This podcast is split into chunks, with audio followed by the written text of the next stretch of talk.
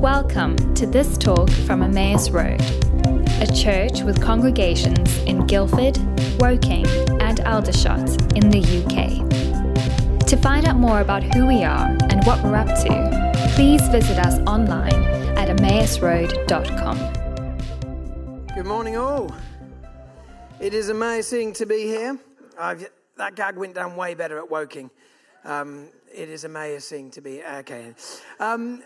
Out of interest, who's controlling the slides? Someone in the room is controlling the slides. Can we just give the tech team at the back a round of applause?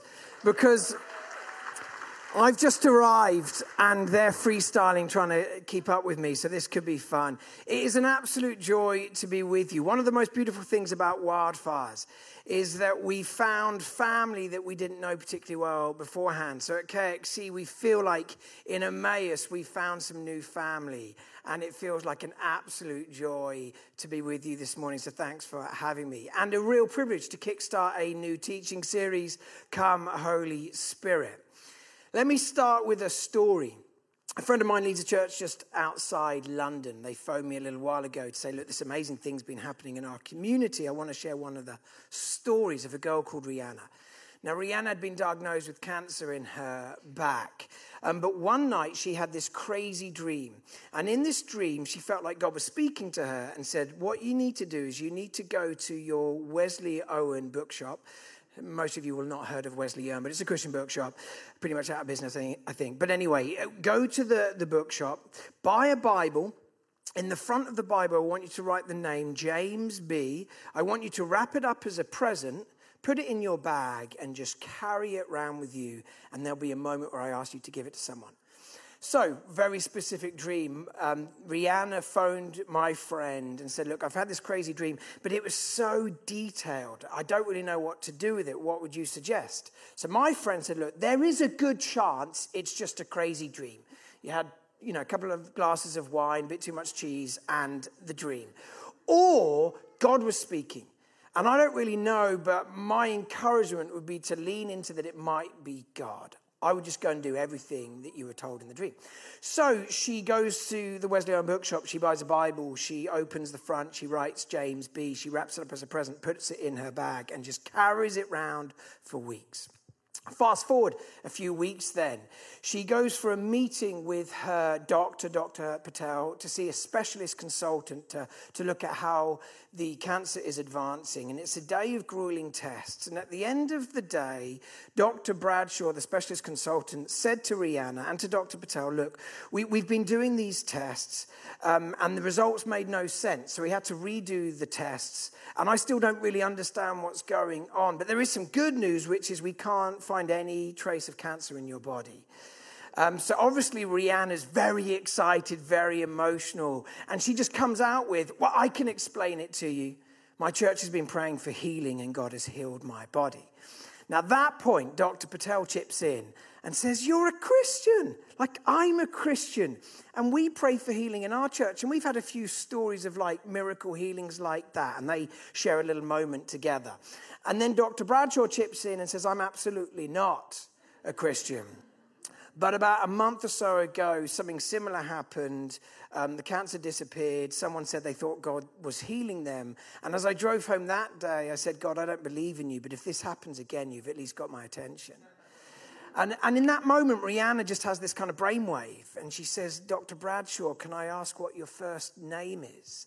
And he says, yeah, it's James Bradshaw. She's like, no way. I think I've got a gift for you. And explains the story of the dream, presents the gift. He unwraps it, opens up the Bible, James B. Now, he didn't come to faith in that moment, but that is a remarkable story of God's power to heal and prophetically speak to his people, right? That's an amazing story. Now, if that story was just placed in the Gospels, you'd be like, yeah, it fits there. That stuff's happening all around Jesus pretty much all of the time. If you were to place it in the book of Acts, you'd be like, yeah, it makes sense. It fits perfectly in the story of the early church. Peter, Paul, these guys, that stuff was happening all around them. If you were to place that story in my life, or maybe in your life, you might say it's out of the ordinary. Those stories feel pretty rare. One of the things as a family of churches with wildfires is contending together for the next great awakening, knocking on the door of heaven together to say, Lord, we long for an outpouring of the Spirit. And our deepest desire isn't just an outpouring of power. What we really long for is an outpouring of presence. Because when we're drawn into your presence, we experience intimacy. And the byproduct of intimacy is fruitfulness. Jesus said that. If you abide, if you remain in the vine, you'll bear fruit, fruit that will last. When the Spirit is poured out, those stories are less rare. They don't happen every single day, but they're less rare. We are asking for an outpouring of the Spirit because we long for a greater measure of intimacy that leads to fruitfulness. And part of that fruitfulness are the signs and wonders of the kingdom of God. So this is the teaching series you're about to embark on. Come, Holy Spirit. This is the overview. This is where you're going. So this is an intro to the series. Then 2 weeks on the fruit of the Spirit. And spoiler alert, I'm guessing the teaching will look something like this, that we display the fruit of the Spirit as we wait on the Spirit. In other words, it's not about striving. The fruit of the Spirit, love, joy, peace, patience, kindness, goodness, faithfulness, gentleness, and self-control. You don't step into that through striving, like be more joyful. It just doesn't work like that. Like be more peaceful. Like have you tried dealing with anxiety like that? Stop worrying. Just speaking it over yourself. Stop worrying. The reality is that levels of anxiety increase. As you realize you're not becoming less anxious, you're becoming more anxious. Stop worrying, right? It doesn't work like that. Trees don't bear fruit by striving. Apples. No, if the soil is good and there's a lot of rain, there will be apples. There will be fruit. So the work we do is tending to the soil of our hearts. We do participate and work with the Spirit and being open to his infilling. And when that happens, the fruit of the Spirit begins to grow in our lives. That was a spoiler alert for the next 2 weeks. And then the 2 weeks after that, we're going to be looking at the gifts of the Spirit that enable us to participate in the ministry of Jesus. So next slide. By way of intro, I want to look at three of the areas where the Spirit works in our lives. He awakens us to the person of Christ and draws us into the life of this Spirit, the abundance of the Spirit. He forms us into the likeness of Christ. We become like Jesus in character. That's the fruit of the Spirit. And he empowers us to participate in the ministry of Christ. That's the gifts of the Spirit. So firstly then, let's look at he awakens us to the person of Christ. It's by the Spirit, Paul says, we say Jesus is Lord. It's the love of the Father is poured into our hearts by the Spirit. We cry, Daddy, Abba, recognize that we're sons and daughters by the Spirit. So when we read the creed, this is what we say about the Spirit. And I'm guessing if this church is anything like the church my wife and I lead, we don't say the creed that much. But if we were to say the creed, this is what we'd say about the Spirit. So if it can come up on the screen. And why don't we say this together, one little verse or stanza from the creed. We believe in the Holy Spirit, the Lord, giver of life, who proceeds from the Father and the Son, who with the Father and the Son is worshipped and glorified, who has spoken through the prophets. So he's the Lord, third person of the Trinity. He is the giver of life. This phrase is very important. It summarizes the teaching of the New Testament about the Spirit.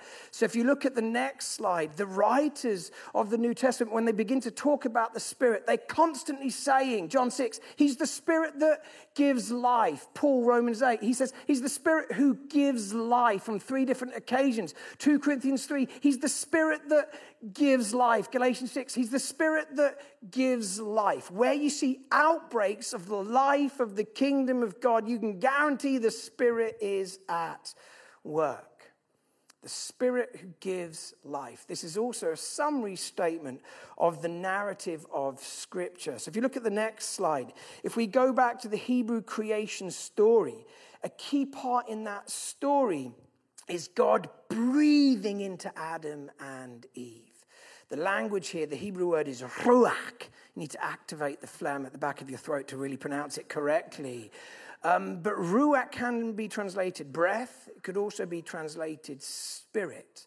So the beginning of the story is God breathes into Adam and Eve the spirit who brings life, and they become living beings. That's how our story begins. But when you look to the next part of the story, moving towards decreation, which is the next slide, which is created order that unravels through sin. When we turn our backs on God and we begin to worship idols, we begin to expire. We lose the breath of God and we spiritually begin to die. This is the challenge constantly offered by the prophets. You're turning your back on God. You're embracing the idols of the surrounding nation and you're expiring. You're spiritually dying. The psalmist writes, the idols of the nations that you're bowing down to, they're silver and gold, literally statues made by human hands. And they have mouths, because someone carved a little mouth, but they can't speak. They have eyes carved in, but they can't see. They have ears, but they can't hear your prayers. Your cries for salvation and rescue, they can't hear those. And here's the key verse. Why? Because there's no breath in their mouths, no ruach, no spirit. And those who make them will be like them, and so will all who trust in them. Like when you bow down to the idols of our age, like money, sex, power, success in the workplace, whatever else it might be, you begin to expire. You lose the breath of God and you spiritually begin to die. This is what happened to the nation of Israel. And a prophecy was spoken over them that they'd essentially become like a valley of dry bones. There wasn't life in them. And then Ezekiel has this vision of when the Spirit of God, the Ruach of God, would be poured out. Ezekiel 37, next slide. And in this vision, God says to Ezekiel, go on, go for it. Why don't you prophesy over this valley of dry bones in this vision? And why don't you say, may breath, may Ruach enter you, and may you come to life. And as Ezekiel prophesies this over the bones do come to life. They stand on their feet and become a vast army. This is a prophecy of the outpouring of the Spirit. Now, fast forward to the New Testament at the time of Jesus, where the nation of Israel were in a state of semi-exile, ruled over by an oppressive Roman regime, yearning for breath, feeling like they're suffocating under this regime. Basically praying prayers. Do you remember that prophecy, Ezekiel, like about the coming of the Spirit? Lord, would you do it? Lord, would you do it? And then listen to this account from John 20. Jesus appears post-resurrection. He walks into this room and says, peace be with you. They're freaking out. It's like, chill out. Peace be with you. As the Father sent me, now I'm about to send you. And with that, he breathed on them. A better translation would be breathed in them and said, receive the Holy Spirit. Now that word breathed on or breathed in, Greek word emphuseo. Let's say it together. Emphuseo. It's a really rare Greek word, only used once in the New Testament here. But it's used a handful of times in the Old Testament. And you can probably guess the passages. Genesis 2, God breathing into Adam and Eve. Ezekiel 37, God breathing into the valley of dry bones. So when Jesus breathes into the disciples, they're like, oh my goodness, this is what happened at the beginning of our story when we came to life. This is what was prophesied with Ezekiel, that the Spirit would be poured out. It's happening right here. It's happening right now. Now, I don't know if any of you have done mouth to mouth. Not on a date, I'm talking about like CPR or maybe first aid training. What you do is you practice on these dummies, right? And you pinch the nose, you tilt back the head, couple of breaths, and then you pump. Couple of breaths, and then you pump. What's happening is you're breathing into the body until they can be resuscitated and breathe for themselves. Now, my wife would say, particularly with my morning breath, there's no chance of anything coming back to life. I'm more likely to kill them on the spot, right? But this is what's going on as Jesus emphuseo breathes into the disciples. He's basically saying, I want you to operate on my breath. The Spirit that animates my life and my ministry. I want to breathe that into you, so that same Spirit animates your life and everything you do. The Spirit of God coursing through your veins. When we say, come Holy Spirit, that's what we're asking for. And what does this life look like? It looks like healing and liberation and transformation, restoration and redemption. So back to the slide. He awakens us to the person of the Spirit. Secondly, he forms us into the likeness of the Spirit. This is the next slide. In other words, the fruit of the Spirit begins to emerge in our lives. And if we look at the next slide, we're going to zoom in on this text that we had at the beginning. I'm not going to read it again, but I do want to focus on two words. If you go to the next slide, we'll look at these two words. Another advocate. Jesus says, I'll ask the Father and he'll give you the Spirit, another advocate. Allos parakletos. Allos parakletos. Allos means another, hence the translation. There's two Greek words for another, allos and heteros. Allos means the same and of the same kind. Heteros means the same but of a different kind. I was meant to illustrate this. I was meant to pick up a load of chocolate bars on the way here. Totally forgot. So we just have to imagine this. Imagine I had a Twix, yeah? Anyone like Twix? Chocolate bars? They're the best. And then I said, look, here's a Allos chocolate bar, a Twix also, another of the same kind. And then imagine I had a Snickers and I said, here's a heteros chocolate bar, another chocolate bar, but of a different kind, right? I didn't bring any of that stuff, but hopefully that illustrates the point. Jesus says, when he talks about the Spirit, it's an allos parakletos, another of the same kind. Now, again, I want to draw you into the paradigm shift that was going on with the first disciples. They were fierce monotheists that believed in one God. And as they encountered the person of Jesus, they're like, oh my goodness, like we know that in encountering Jesus, we've encountered God. And they're struggling to find language. So Paul says, in him, Jesus, the fullness of deity lives in bodily form. And he's the image of the invisible God. So this is an argument through experience. They're like, we believe in one God, we're still monotheists, but he's revealed himself to us as Father and now as Son. And then Jesus says, when I ascend to the Father, I'm going to give you an allos parakletos. And as the early Christians encountered the Spirit, they're like, as we encounter the Spirit, it's like the Spirit of Jesus is with us. One God, three persons, Father, Son, and allos parakletos, Holy Spirit. Right, so let's look at the word parakletos. The Greek word means to draw alongside. In the Mediterranean, if you were to go out on a little boat, catch some sun, let's say your boat got stranded or you got lost somehow, they would send out a boat to rescue you. And that boat would come alongside you, attach itself to you, and that boat would bring you back to harbour, to a place of safety. That boat is called a parakletos. Comes alongside to rescue. That's what Jesus is constantly doing in the Gospels, drawing alongside and rescuing people. And he says, I'm going to give you an allos parakletos. So what the Spirit will do, he'll come alongside and restore and rescue you, like I have done. He'll lead you through dark valleys towards green pastures, still waters where your soul is replenished. Now, in your translations, parakletos, it might say advocate, it might say comforter, it might say counselor. Let's just use the counseling language for a moment. If you've ever been in therapy, you'll know that you go to therapy with this issue. And most of us, if we're being really honest, we want a quick, tidy fix to that issue, right?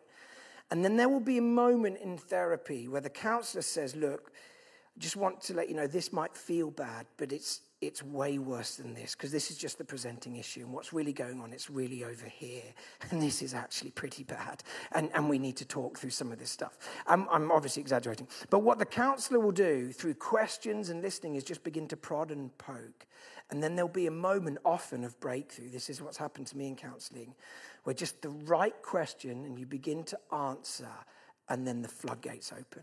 And for me, that was like ugly crying. I'm talking snot, tears, like ugly crying.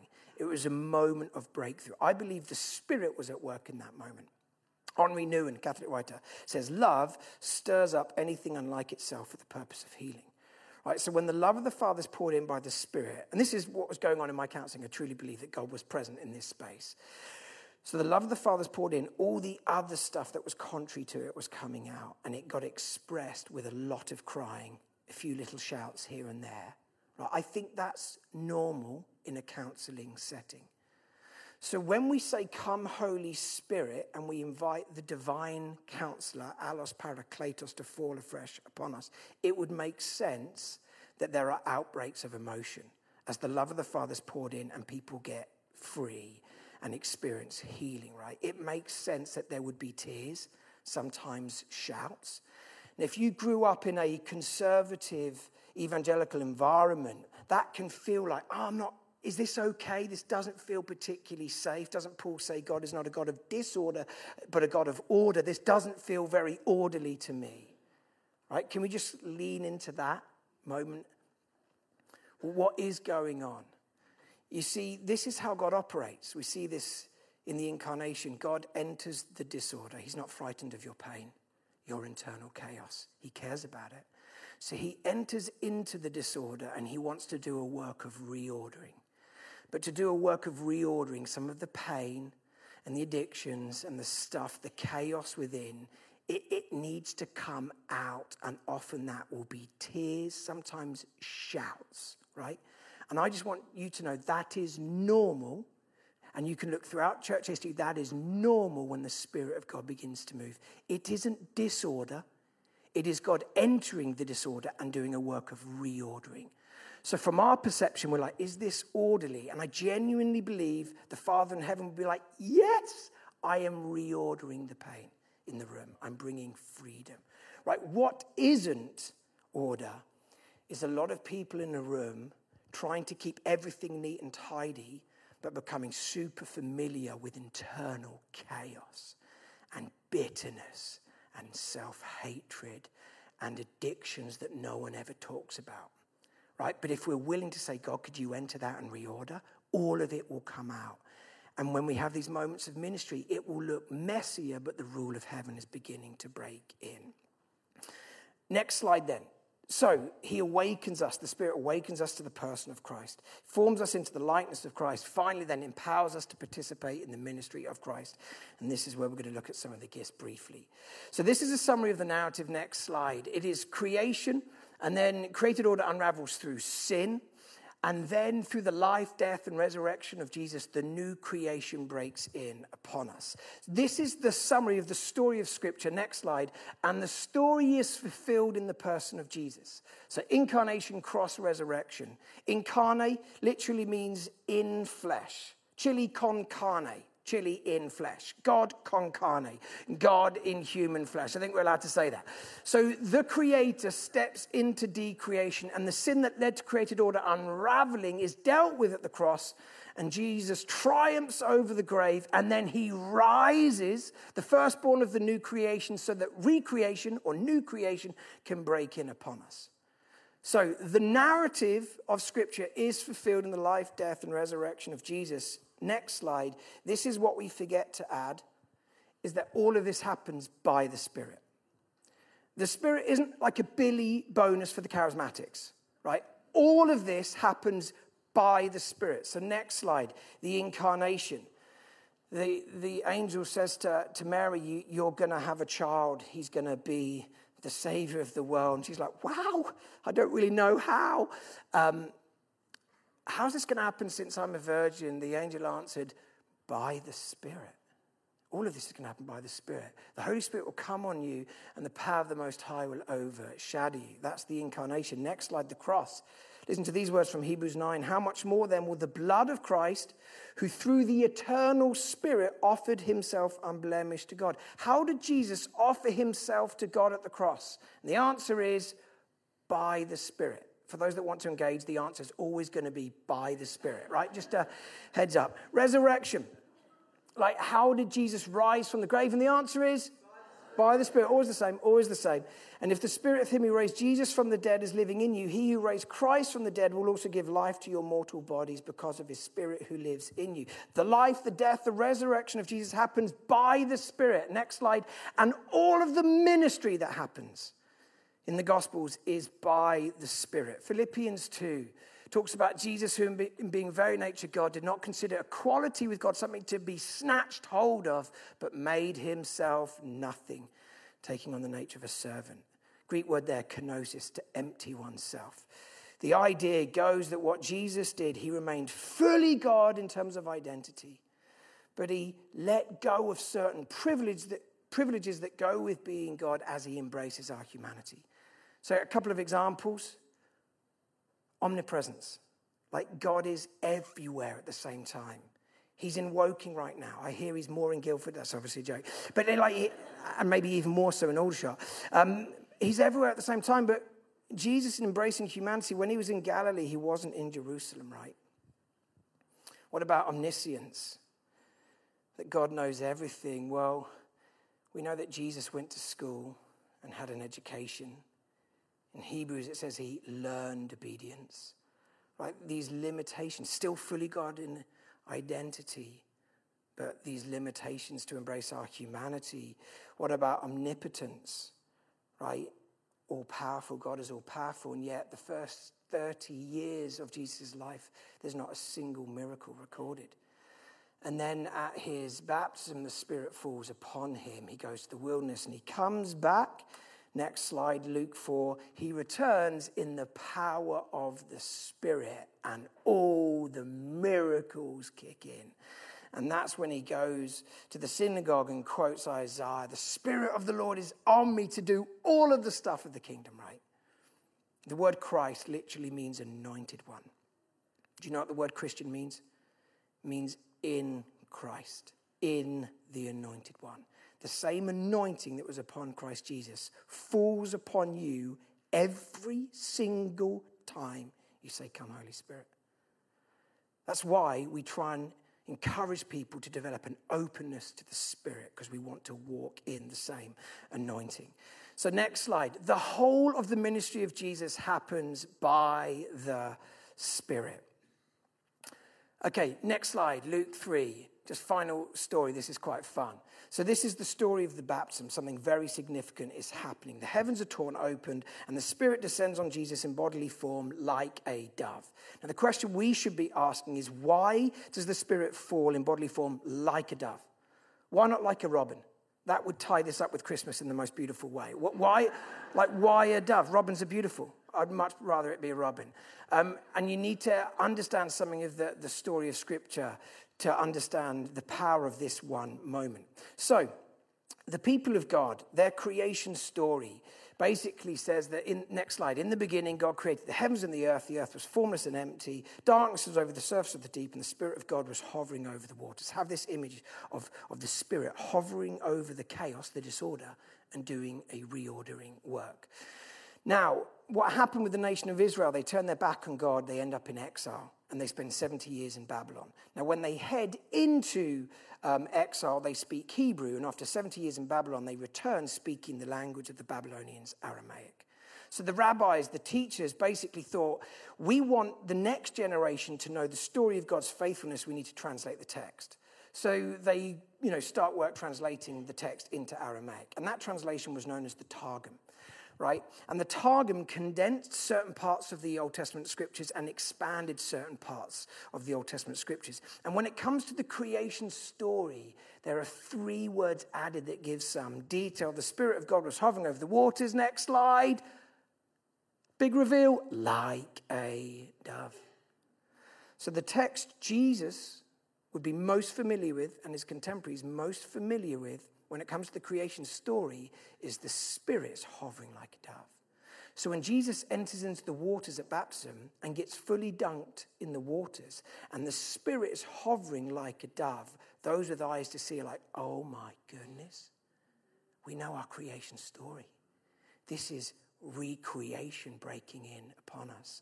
And Jesus is the agent of the new creation, which is why blind eyes are going to start seeing, because that's what they were created for. And deaf ears, they're going to start hearing, and lame people are going to start walking, because the Spirit of God is being poured out on Jesus and through Jesus upon us. So just imagine that every moment. Come, Holy Spirit. The Spirit hovering, wanting to bring kingdom order, usher in the rule and reign of heaven. Next slide, and we'll close with this. The disciples in John 14 would have been asking the question, this is amazing, Jesus. You're going to send to the Father, you're sending an allos parakletos, but we have no idea how we're going to continue your ministry. The signs and the wonders of the kingdom of God, like, how are we going to do it? Jesus says, very truly I tell you, whoever believes in me, in other words, whoever trusts what I've been teaching you about with regards to the Spirit, whoever believes in me will do the works I've been doing, and they will do even greater things than these because I'm going to the Father. In other words, if you open yourself to the Spirit, you're going to fully, not partially, fully participate in my ministry, drawing the lonely into families, drawing the sick into community where we're praying for healing and seeing outbreaks of healing. Like all of the stuff of the kingdom, it happens by the Spirit, which is why Paul says you should eagerly desire all the spiritual gifts, right? All of them, because through these gifts, we get to do the stuff of the kingdom. Why don't we stand?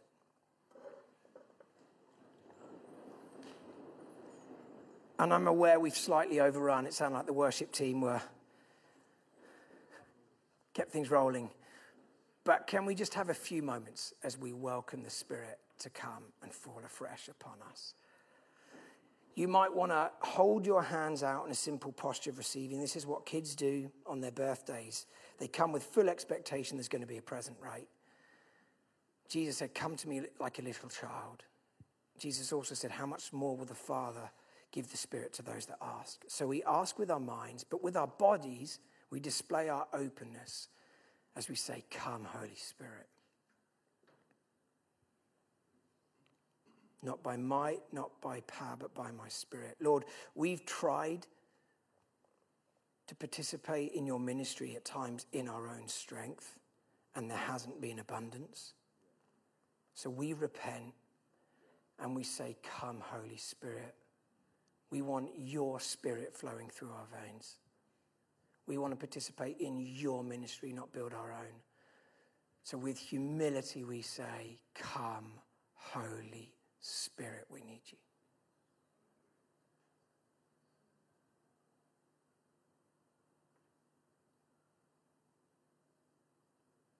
Come, Holy Spirit.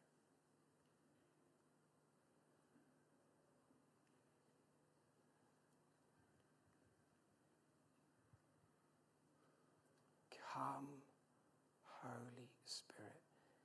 If you're here, you wouldn't describe yourself as a Christian. Here's a simple prayer you could pray. God, I'm not sure what I believe about you, but if it is possible to experience your presence, then I'm open. It's a ballsy prayer, but why not pray something like that? Come, Holy Spirit.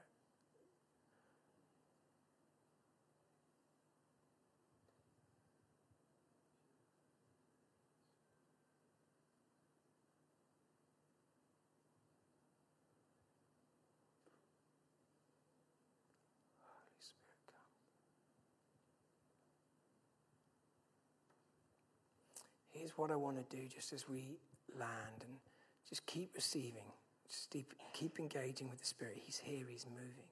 There is a peace that's falling upon people. I believe what the Lord wants to do is satisfy thirsty hearts. And I wonder if there's a number in this room, your thirst levels have been rising, not just this morning, but maybe coming weeks, maybe coming months. You're like, oh, I'm so thirsty. What this wilderness season has done, it's created a thirst where I'm on a mission to find some living water. If that's you, if your thirst levels are really high right now, can you just put your hand in the air? I believe the Lord wants to pour out living water. Amazing. Revivals often begin like this, as very, very thirsty people become desperate to encounter the Spirit. So if you're near anyone with a hand in the air, I don't know how it works here, but let's just count yourself as ministry time, ministry team, just for a moment. And can you just place a hand on their shoulder and say, come, Holy Spirit, pour out living water. Pour out your presence. God, we invite you to breathe into your followers again.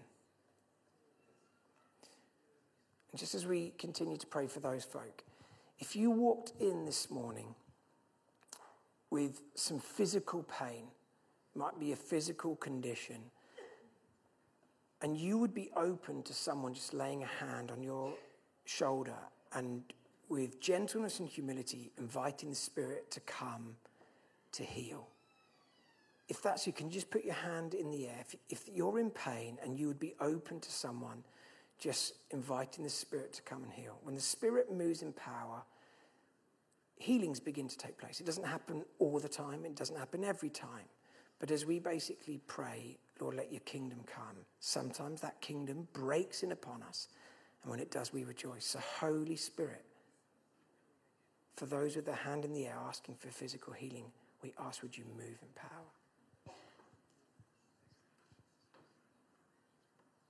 Spirit, come. Spirit, come.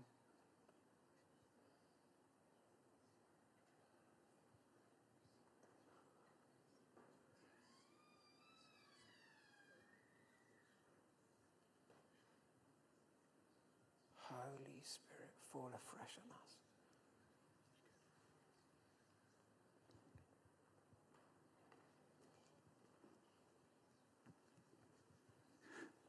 Amazing. If you're praying, please do keep praying.